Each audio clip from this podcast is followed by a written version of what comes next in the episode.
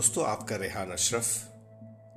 आज मैं लेकर आ रहा हूँ आज मेरी पहली कहानी, छोटे से शहर की छोटी की कहानी का पहला एपिसोड। मुझे लगता है कि छोटे शहर की छोटी कहानी में गाँव का बहुत बड़ा एक योगदान होता है। गाँव की मीठी मीठी खुशबू, गाँव की यादें, इसे ताज़ा करना आज के मेरे पहले एपिसोड में बड़ी ज़रूरत की बात होगी। हाल ही के दिन मैं अपने गाँव गया और गाँव की कुछ यादें मैं आपसे साझा कर रहा हूँ। मैंने रखा है इसका नाम, वो मेरे गाँव की मिट्टी। कहानी इस तरह है।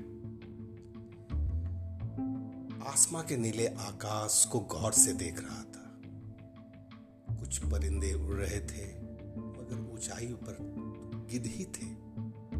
चहचहाट भी थी।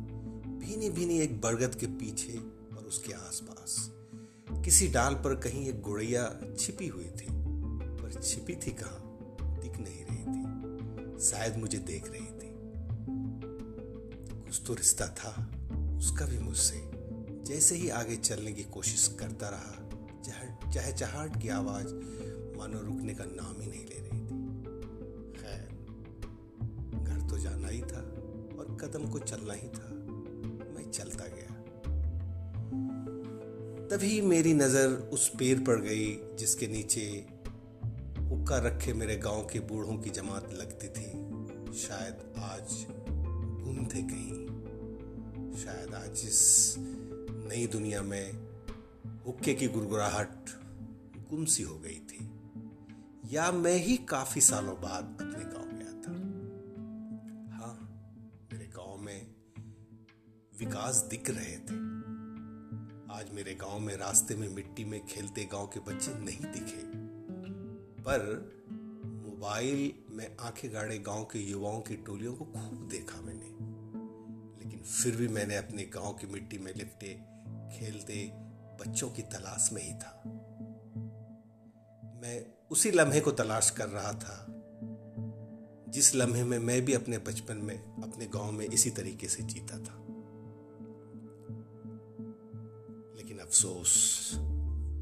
कुछ दूरी पर बच्चों की टोली दिखी भी, लेकिन वो कपड़े की चमक में थे और हाथ में मोबाइल था।